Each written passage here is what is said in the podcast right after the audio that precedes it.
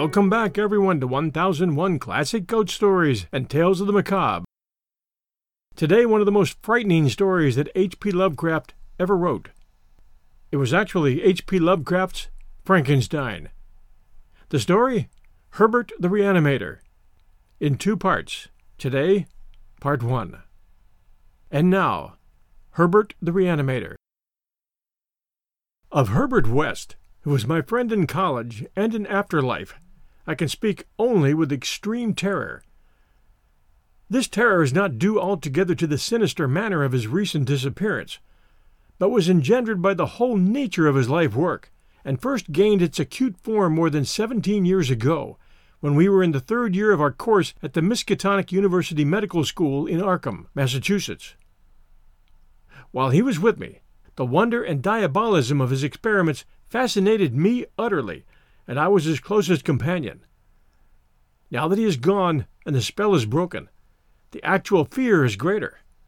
Memories and possibilities are ever more hideous than realities. The first horrible incident of our acquaintance was the greatest shock I ever experienced, and it is only with reluctance that I repeat it.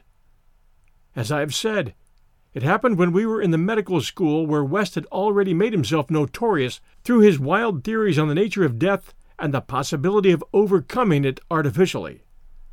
His views, which were widely ridiculed by the faculty and by his fellow students, hinged on the essentially mechanistic nature of life, and concerned means for operating the organic machinery of mankind by calculated chemical action after the failure of natural processes.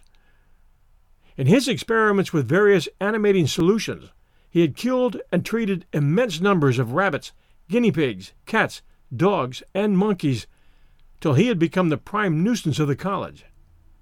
Several times he had actually obtained signs of life in animals supposedly dead.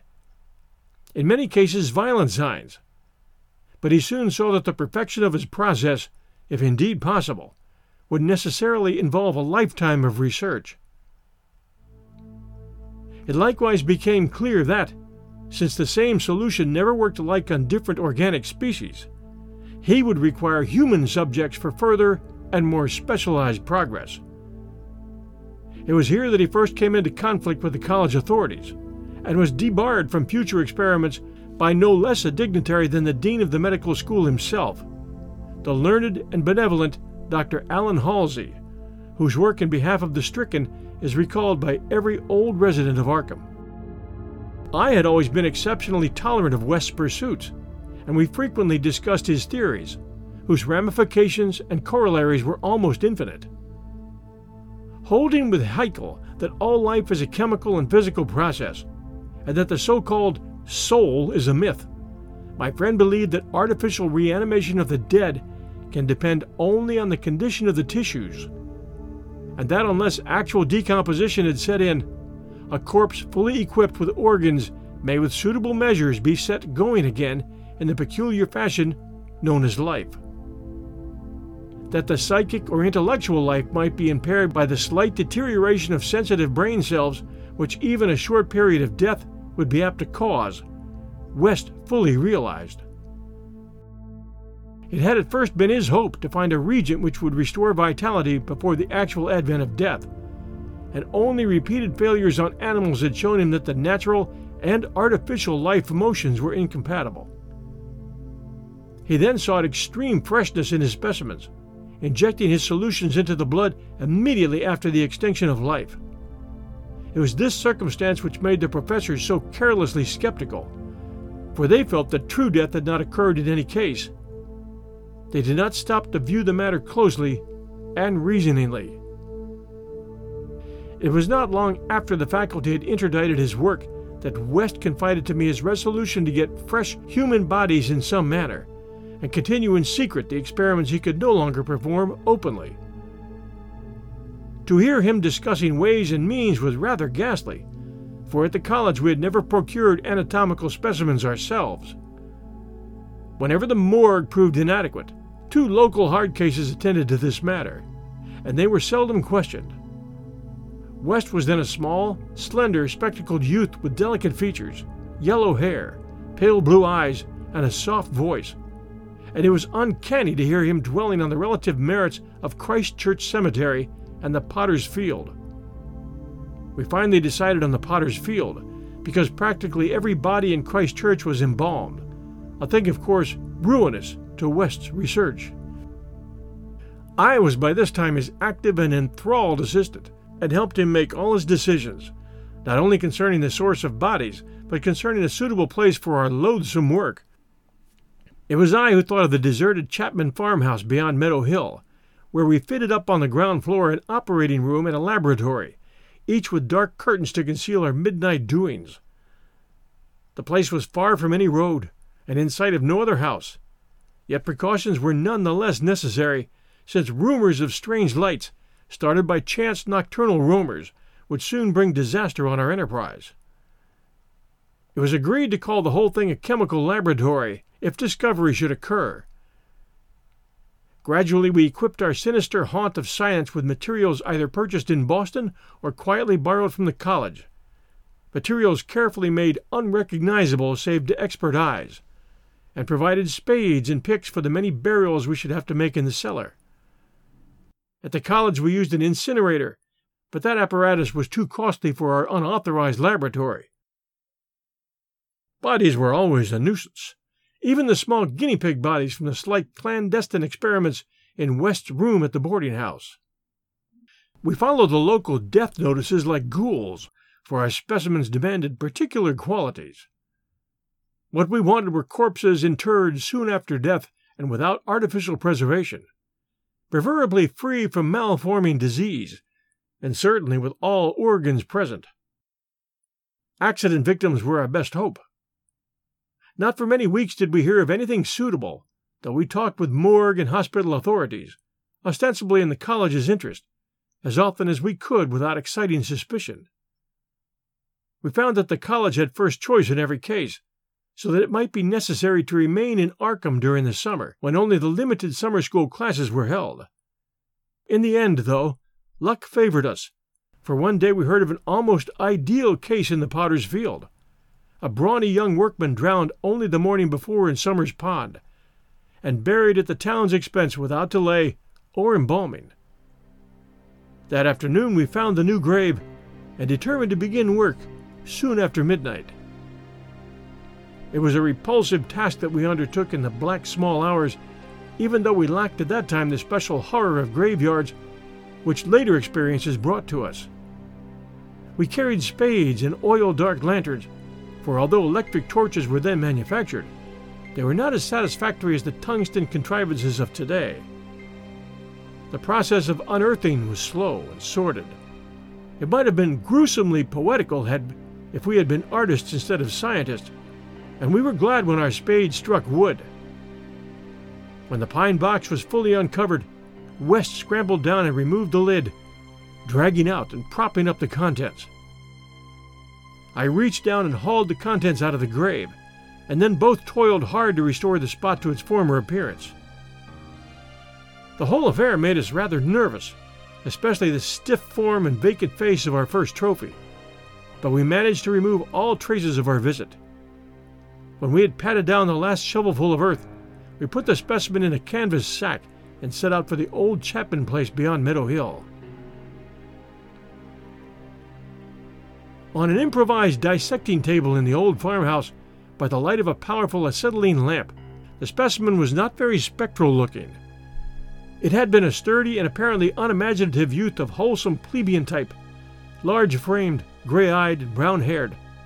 A sound animal without psychological subtleties, and probably having vital processes of the simplest and healthiest sort. Now, with the eyes closed, it looked more asleep than dead though the expert test of my friends soon left no doubt on that score. We had at last what West had always longed for a real dead man of the ideal kind, ready for the solution as prepared according to the most careful calculations and theories for human use. The tension on our part became very great. We knew that there was scarcely a chance for anything like complete success, and could not avoid hideous fears at possible grotesque results of partial animation. Especially were we apprehensive concerning the mind and impulses of the creature, since in the space following death, some of the more delicate cerebral cells might well have suffered deterioration. I myself still held some curious notions about the traditional soul of man, and felt at awe at the secrets that might be told by one returning from the dead. I wondered what sights this placid youth might have seen in inaccessible spheres, and what he could relate if fully restored to life. But my wonder was not overwhelming, since for the most part I shared the materialism of my friend. He was calmer than I as he forced a large quantity of his fluid into a vein of the body's arm, immediately binding the incision securely. The waiting was gruesome, but West never faltered. Every now and then he applied his stethoscope to the specimen and bore the negative results philosophically. After about three quarters of an hour without the least sign of life, he disappointedly pronounced the solution inadequate, but determined to make the most of his opportunity and try one change in the formula before disposing of his ghastly prize. We had that afternoon dug a grave in the cellar, and would have to fill it by dawn, for although we had fixed a lock on the house, we wished to shun even the remotest risk of a ghoulish discovery. Besides, the body would not be even approximately fresh the next night. So, taking the solitary acetylene lamp into the adjacent laboratory, we left our silent guest on the slab in the dark and bent every energy to the mixing of a new solution the weighing and measuring supervised by West with an almost fanatical care. The awful event was very sudden and wholly unexpected. I was pouring something from one test tube to another, and West was busy over the alcohol blast lamp which had to answer for a Bunsen burner in this gasless edifice. When from the pitch black room we had left, there burst the most appalling and demoniac succession of cries that either of us had ever heard. Not more unutterable could have been the chaos of hellish sound if the pit itself had opened to release the agony of the damned. For in one inconceivable cacophony was centered all the supernatural terror and unnatural despair of animate nature. Human it could not have been. It is not in man to make such sounds. And without a thought of our late employment or its possible discovery, both West and I leaped to the nearest window like stricken animals, overturning tubes, lamp, and retorts, and vaulting madly into the starred abyss of the rural night. I think we screamed ourselves as we stumbled frantically toward the town, though as we reached the outskirts we put on a semblance of restraint, just enough to seem like belated revelers staggering home from a debauch. We did not separate, but managed to get to West's room, where we whispered with the gas up till dawn. By then we had calmed ourselves a little with rational theories and plans for investigation, so that we could sleep through the day, classes being disregarded. But that evening, two items in the paper, wholly unrelated, made it again impossible for us to sleep. The old deserted Chapman house had inexplicably burned to an amorphous heap of ashes. That we could understand because of the upset lamp. Also, an attempt had been made to disturb a new grave in the potter's field, as if by futile and spadeless clawing at the earth. That we could not understand, for we had patted down the mold very carefully. And for 17 years after that, West would look frequently over his shoulder and complain of fancied footsteps behind him. And now, he has disappeared. We'll return to our story in part two right after this sponsor message. And now, part two The Plague Demon.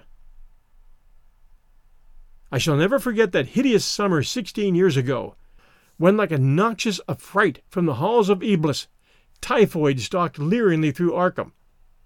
It is by that satanic scourge that most recall that year, for truly terror brooded with bat wings over the piles of coffins in the tombs of Christchurch Cemetery. Yet for me there is a greater horror in that time, a horror known to me alone, now that Herbert West has disappeared. West and I were doing postgraduate work in summer classes at the medical school of Miskatonic University, and my friend had attained a wide notoriety because of his experiments leading toward the revivification of the dead. After the scientific slaughter of uncounted small animals, the freakish work had ostensibly stopped by order of our skeptical dean, Dr. Allan Halsey, though West had continued to perform certain secret tests in his dingy boarding house room and had on one terrible and unforgettable occasion taken a human body from its grave in the potter's field to a deserted farmhouse beyond Meadow Hill. I was with him on that odious occasion, and saw him inject into the still veins the elixir which he thought would to some extent restore life's chemical and physical processes. It had ended horribly, in a delirium of fear which we gradually came to attribute to our own overwrought nerves, and West had never afterward been able to shake off a maddening sensation of being haunted and hunted. The body had not been quite fresh enough. It is obvious that to restore normal mental attributes, a body must be very fresh indeed, and the burning of the old house had prevented us from burying the thing. It would have been better if we could have known that it was underground. After that experience, West had dropped his researches for some time.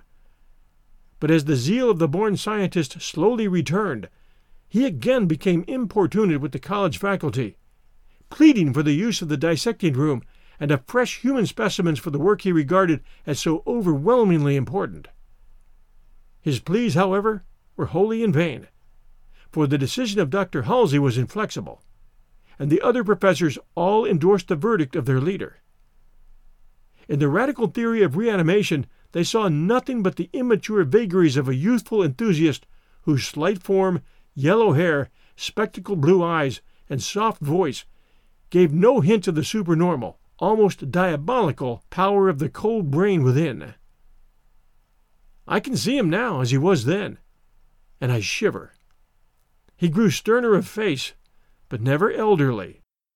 And now Sefton Asylum has had the mishap, and West has vanished. West clashed disagreeably with Dr. Halsey near the, near the end of our undergraduate term in a wordy dispute that did less credit to him than to the kindly dean in point of courtesy. He felt that he was needlessly and irrationally retarded in a supremely great work, a work which he could of course conduct to suit himself in later years, but which he wished to begin while still possessed of the exceptional facilities of the university. That the tradition bound elders should ignore his singular results on animals, and persist in their denial of the possibility of reanimation, was inexpressibly disgusting and almost incomprehensible to a youth of West's logical temperament.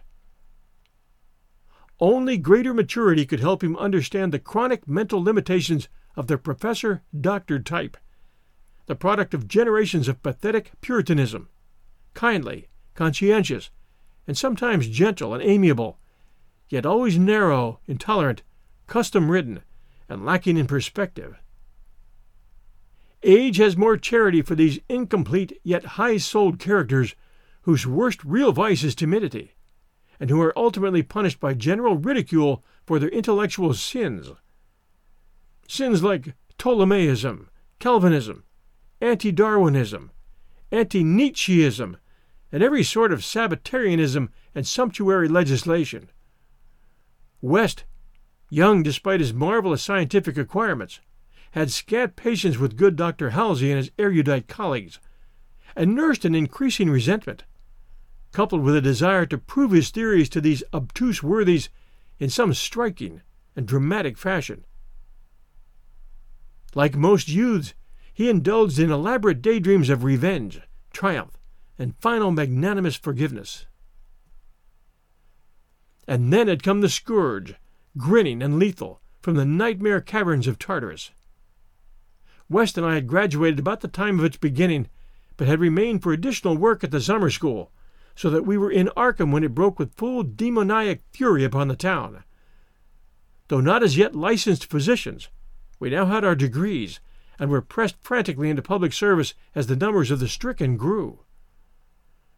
The situation was almost past management, and deaths ensued too frequently for the local undertakers fully to handle. Burials without embalming were made in rapid succession, and even the Christ Church Cemetery receiving tomb was crammed with coffins of the unembalmed dead. This circumstance was not without effect on West, who thought often of the irony of the situation. So many fresh specimens, yet none for his persecuted researches. We were frightfully overworked, and the terrific mental and nervous strain made my friend brood morbidly. But West's gentle enemies were no less harassed with prostrating duties. College had all but closed, and every doctor of the medical faculty was helping to fight the typhoid plague. Dr. Halsey, in particular, had distinguished himself in sacrificing service, applying his extreme skill with wholehearted energy to cases which many others shunned because of danger or apparent hopelessness. Before a month was over, the fearless dean had become a popular hero, though he seemed unconscious of his fame as he struggled to keep from collapsing with physical fatigue and nervous exhaustion. West could not withhold admiration for the fortitude of his foe, but because of this was even more determined to prove to him the truth of his amazing doctrines.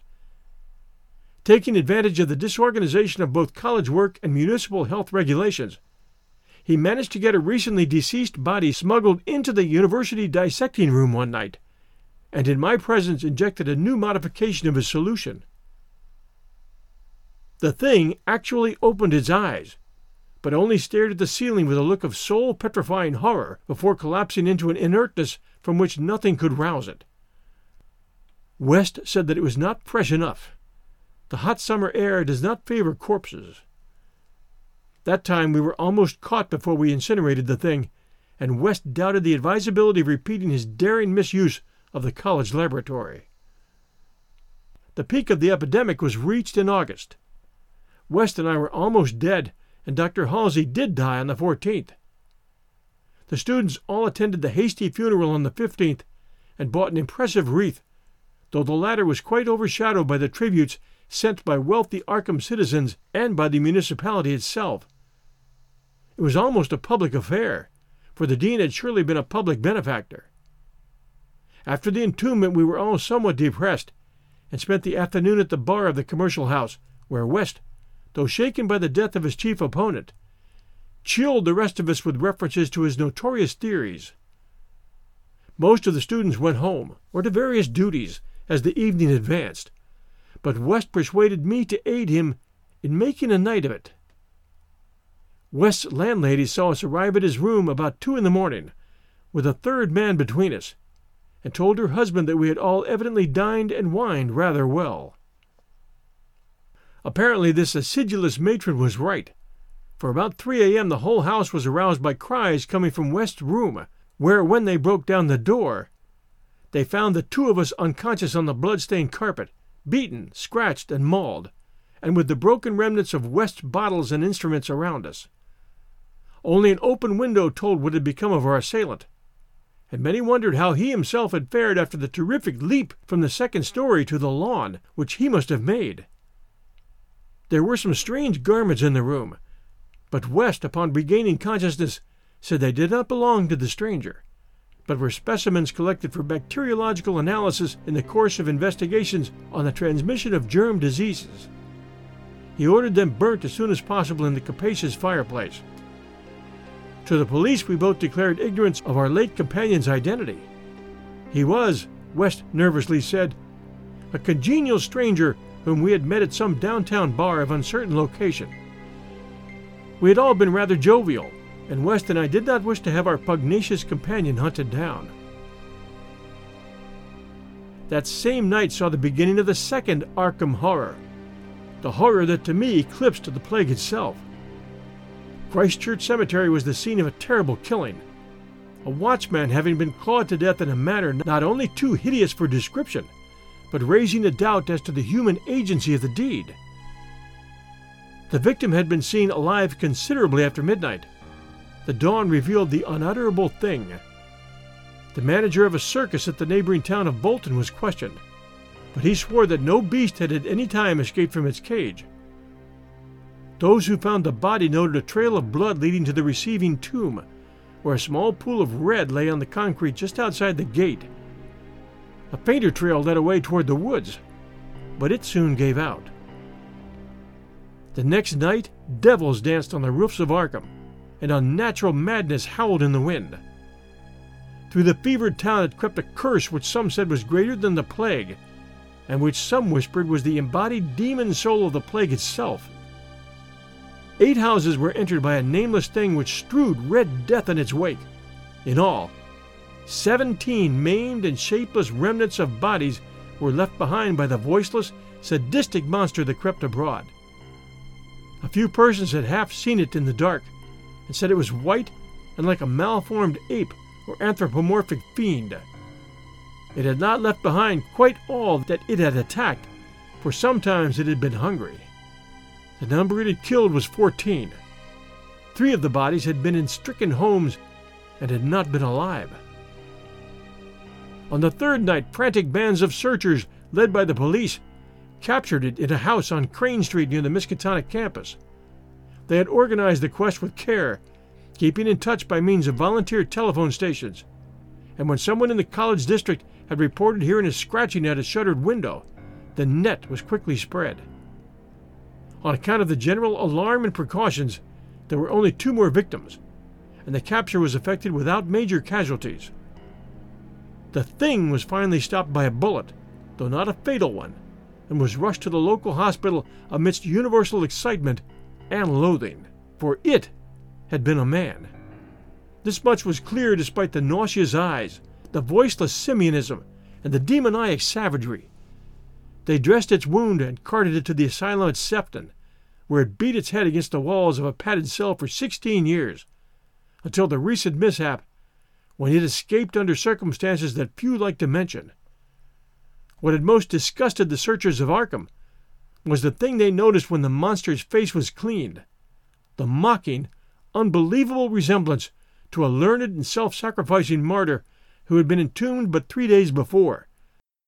The late Dr. Allan Halsey, public benefactor and dean of the medical school of Miskatonic University.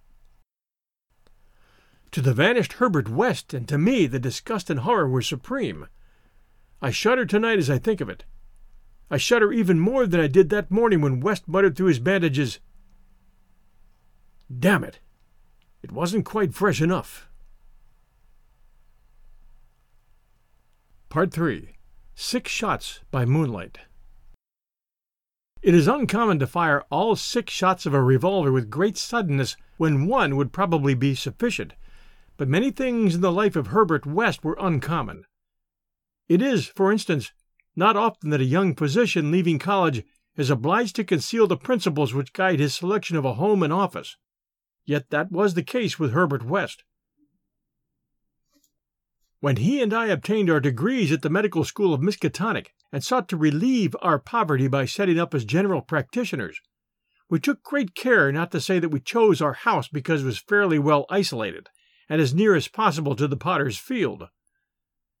Reticence such as this is seldom without a cause, nor indeed was ours, for our requirements were those resulting from a life work distinctly unpopular. Outwardly we were doctors only, but beneath the surface were aims of far greater and more terrible moment. For the essence of Herbert West's existence was a quest amid black and forbidden realms of the unknown, in which he hoped to uncover the secret of life and restore to perpetual animation the graveyard's cold clay. Such a quest demands strange materials, among them fresh human bodies, and in order to keep supplied with these indispensable things, one must live quietly and not far from a place of informal interment. West and I had met in college, and I'd been the only one to sympathize with his hideous experiments. Gradually, I'd come to be his inseparable assistant, and now that we were out of college, we had to keep together. It was not easy to find a good opening for two doctors in company, but finally the influence of the university secured us a practice in Bolton, a factory town near Arkham, the seat of the college.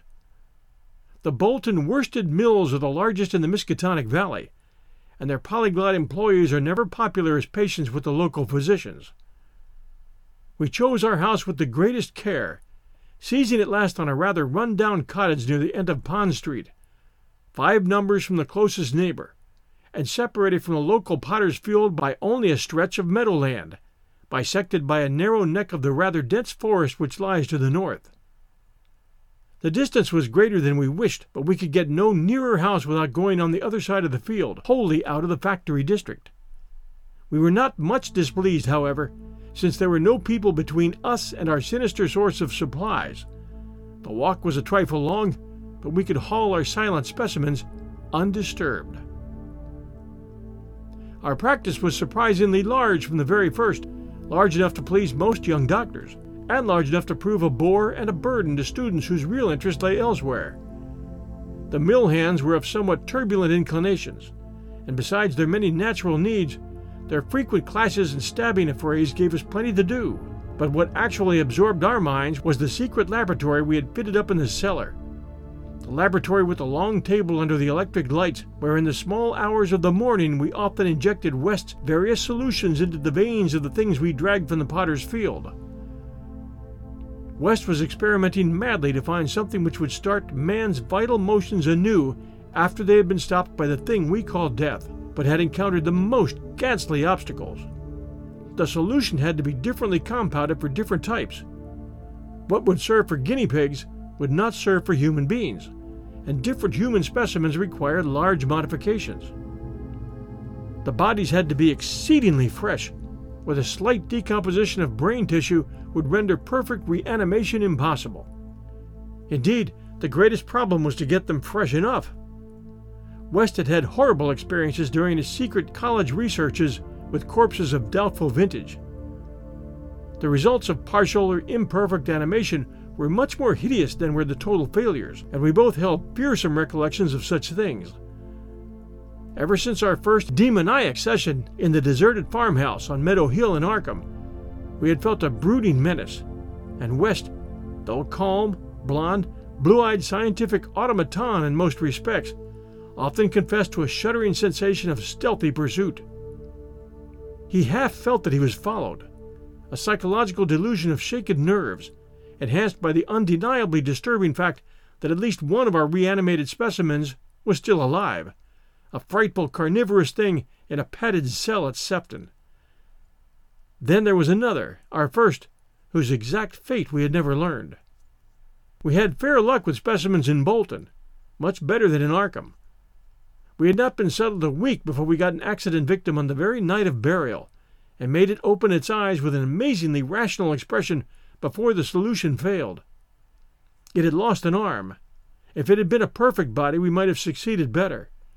Between then and the next January, we secured three more one total failure, one case of marked muscular motion, and one rather shivery thing. It rose of itself and uttered a sound. Then came a period when luck was poor, interments fell off, and those that did occur were of specimens either too diseased or too maimed for use. We kept track of all the deaths and their circumstances with systematic care.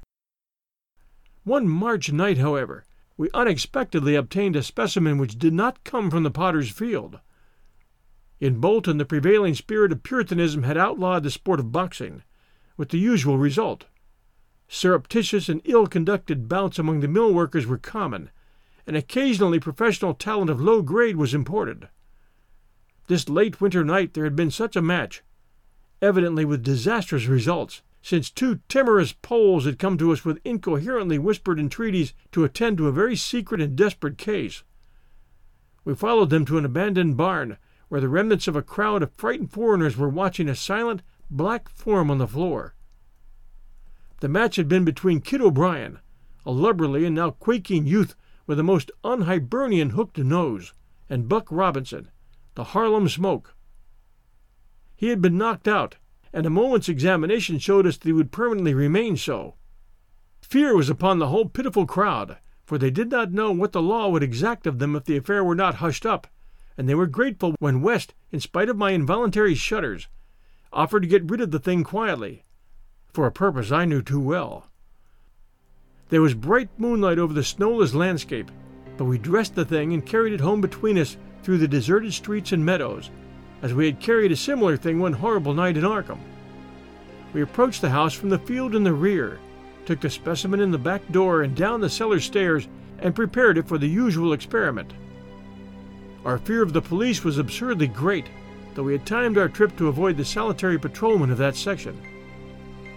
The result was wearily anticlimactic. Ghastly as our prize appeared, it was wholly unresponsive to every solution we injected in its arm solutions prepared from experience with white specimens only. So as the hour grew dangerously near to dawn, we did as we had done with the others dragged the thing across the meadows to the neck of the woods near the potter's field and buried it there in the best sort of grave the frozen ground would furnish. The grave was not very deep, but fully as good as that of the previous specimen, the thing which had risen of itself and uttered a sound. In the light of our dark lanterns, we carefully covered it with leaves and dead vines, fairly certain that the police would never find it in a forest so dim and dense. The next day, I was increasingly apprehensive about the police, for a patient brought rumors of a suspected fight and death. West had still another source of worry, for he had been called in the afternoon to a case which ended very threateningly. An Italian woman had become hysterical over her missing child, a lad of five who had strayed off early in the morning and failed to appear for dinner, and had developed symptoms highly alarming in view of an always weak heart. It was a very foolish hysteria, for the boy had often run away before, but Italian peasants are exceedingly superstitious and this woman seemed as much harassed by omens as by facts. About seven o'clock in the evening she had died, and her frantic husband had made a frightful scene in his efforts to kill West, whom he wildly blamed for not saving her life. Friends had held him when he drew a stiletto, but West departed amidst his inhuman shrieks, curses, and oaths of vengeance. In his latest affliction, the fellow seemed to have forgotten his child, who was still missing as the night advanced. There was some talk of searching the woods, but most of the family's friends were busy with the dead woman and the screaming man. Altogether, the nervous strain upon West must have been tremendous. Thoughts of the police and of the mad Italian both weighed heavily. We retired about 11, but I did not sleep well.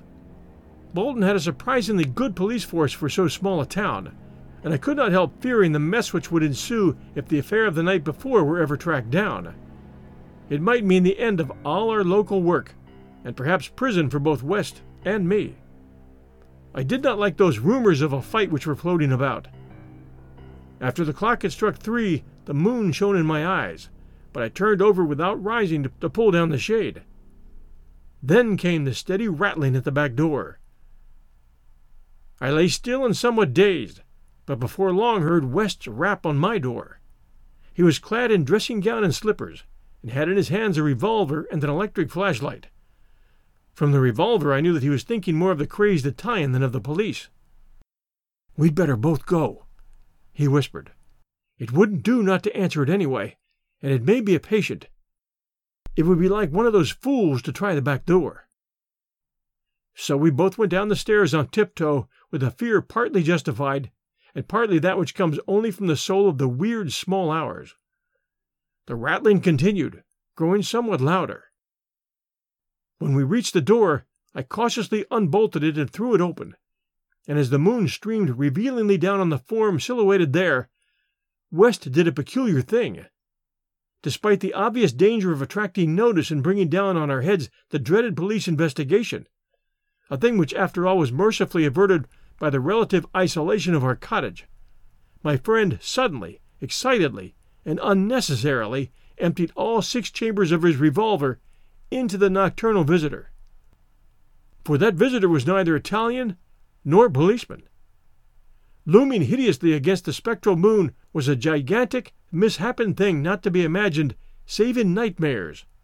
A glassy eyed, ink black apparition nearly on all fours, covered with bits of mold, leaves, and vines, foul with caked blood, and having between its glistening teeth a snow white, terrible, cylindrical object terminating in a tiny hand. We'll return next week to the second half of H.P. Lovecraft's most frightening story Herbert West, Reanimator. If you enjoyed this story at 1001 Ghost Stories and Tales of the Macabre, please do send us a review. We appreciate reviews, and it helps new listeners to find us. Also, please consider supporting us at patreon.com forward slash 1001 Stories Network for about the cost monthly of a blended coffee. And we'll keep bringing you H.P. Lovecraft and lots of other stories on our networks. Thanks for joining us. We'll be back next Sunday night at 8 p.m. Eastern. Until then, everyone, stay safe.